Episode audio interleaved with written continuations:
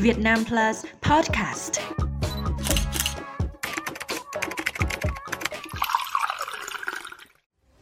Mới đây, vào ngày 9 tháng 8, tại hội nghị về xử lý ô nhiễm môi trường, hệ thống công trình thủy lợi Bắc Hưng Hải, Phó Thủ tướng Chính phủ Trần Hồng Hà đã yêu cầu các cơ quan liên quan sát sao trong việc xử lý tình trạng ô nhiễm tại con sông này. Trong 5 năm trở lại đây, hàng loạt các chỉ đạo đã được ban hành nhằm khắc phục dứt điểm tình trạng ô nhiễm của dòng sông, nhưng đâu vẫn hoàn đấy. Sông Bắc Hưng Hải hay còn được gọi là Đại Thủy Nông Bắc Hưng Hải có chiều dài 232 km, có nhiệm vụ cung cấp nước tưới tiêu, sinh hoạt cho hàng triệu người dân và thoát ống cho 4 tỉnh thành phố Hà Nội, Bắc Ninh, Hưng Yên, Hải Dương. Hàng chục năm đem lại nguồn sống cho con người, nhưng giờ đây dòng sông bỗng trở thành nỗi ám ảnh của người dân quanh vùng bởi nơi đây đã trở thành bể chứa chất thải của các cụm công nghiệp và nhà máy hai tỉnh Hưng Yên, Hải Dương cũng như nước thải sinh hoạt của vùng Long Biên, Gia Lâm. Úi rồi ôi, thối lắm cháu ơi. Ấy chung nó thối ở gần đây ung thư hết lượt, chết hết lượt rồi. Bây giờ xử lý nào chứ? Thối đến kinh người như thế thì mình phải làm nào? Ở đây này, nước sông mùi kinh lắm, đêm không ngủ được. Nó sực mùi, nó cứ hắc lên ấy. Hắc hắc như mùi khóa học ấy. Có hội đợt nó thối hẳn tán nó hắt vào nhà cái đóng kín cửa chỉ còn hở ra cái lỗ cáo thôi nó cũng kinh lắm di chuyển dọc đoạn sông chảy qua xã Đồng Than, huyện Yên Mỹ, tỉnh Hưng Yên, chúng tôi thực sự cảm thấy khiếp sợ bởi mức độ ô nhiễm của dòng sông. Khu vực gần nhà máy, những cống xả thải to bằng người liên tục xả ra thứ nước đen đặc, nổi bọt trắng, kèm theo đó là váng dầu màu vàng đồng. Thứ nước này theo dòng chảy thẳng xuống khu vực dân cư, bốc lên mùi hôi tanh như xác động vật thối rữa Những ngày nắng 37 độ như hôm nay càng cảm nhận rõ mùi thối của dòng sông. Ai cũng phải bịt mũi, lắc đầu vì tình trạng ô nhiễm khủng khiếp đang bào mòn cuộc sống của họ. Từ tháng 9 tháng 10 đấy, về mùa hanh khô mà không ờ, không có mưa ấy, là con sông này lúc nào phải đen xỉ luôn, đen như than luôn. Tức là các cái rãnh của nhà cháu sinh hoạt như nào nó đen như thế thậm chí ở trong nàng nha người ta cứ bảo là mang tính đường, đường đẹp thì và người ta mùi thối như công năng vốn có, Đại Thủy Nông Bắc Hưng Hải là kênh tưới tiêu quan trọng cho vụ mùa của bốn tỉnh mà nó chảy qua. Trải lưới trên sông cũng trở thành nghề chính, đem lại nguồn thu nhập cho người dân vùng ven. Hình ảnh mỗi buổi chiều, người lớn chèo thuyền trên sông vó bè đánh cá, trẻ con nô đùa tắm sông, mò mẫm thêm mấy con cua, giờ đây chỉ còn trong ký ức của người dân xã Đồng Than. Bắc Hải này là nó là dòng sông đảo. Ngày trước nó rất trong. Thưa dọc cái tuyến sông này làng anh là sống là chủ yếu nó bằng nghề vó bè vó bè mới đánh cá đánh lưới đấy. Trước mà không bị ô nhiễm nhá ở đây nhiều cá lắm. Chú nói nhá mỗi lần nước sông hồng nó tháo về nhá cá này canh với cá mương ấy, mới cả chấm chép với cả cá chảy nhiều lắm. Ngày kiếm mấy chục cân được. Sông đảo biến thành sông chết. Năm năm qua số lượng cá cứ vơi dần rồi hết hẳn. Nước sông đen đặc thành dòng chẳng thể dùng cho tưới tiêu đồng ruộng. Vốn sống bằng nghề trài lưới, nay người dân xã Đồng Than lại phải chuyển sang đủ thứ nghề khác để mưu sinh.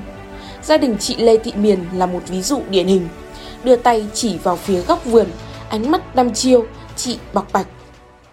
Bắt đầu là 5 năm nay là không không kiếm được rồi, là phải đi làm nghề khác rồi. Nước nó ô nhiễm quá, chèo thuyền đánh cá đánh lưới để, để kéo bó bè này. Thu nhập thì cũng được, bốn năm trăm một ngày cứ không, cứ từ từ là nó hết, bây giờ là hết hẳn. Thế vì sau không làm nghề nữa, bỏ đấy lưới một đống mà, kiểu ở trên kia bốn, năm tấm lưới mà, lưới thì lưới đắt. Triệu một tay lưới, bây giờ một đống mà kia bỏ không làm gì. Không chỉ mất đi nguồn thu nhập, mà mỗi người dân đều chăn trở về nguồn nước ngầm mà mình đang sử dụng. Vì chẳng ai biết được liệu nó có bị ô nhiễm hay không. Ai cũng cảm nhận được nguồn nước mà mình đang sử dụng, khác lạ về cả màu lẫn mùi. Để chứng minh những nghi ngờ của mình, một người đàn ông trung tuổi kéo chúng tôi tới cạnh bể nước. Màu nước trong bể vàng khè, váng dầu nổi thành từng mảng, bám vào thành. Đây, chưa nọc thì nước nước nó đây. Đấy, màu vàng. Đây này, nó bám ở đây này. Đây, nó bám vàng rồi này. Kiểu nó cũng bẩn. Đây là nó nó bám ra đây. Khi ấy là chưa nọc được thì nó vàng rồi đây. Nó tràn là nó vàng thế là đây. Có cái mùi hơi ai ai, hôi hôi. Cứ để khoảng dăm ba hôm là nó có cái váng ở trên màu vàng đồng nữa đấy Sống ngay cạnh dòng sông ô nhiễm, việc người dân lo lắng về nguồn nước sinh hoạt là điều dễ hiểu. Gia đình nào cũng cẩn thận lọc nước qua hai lần mới sử dụng.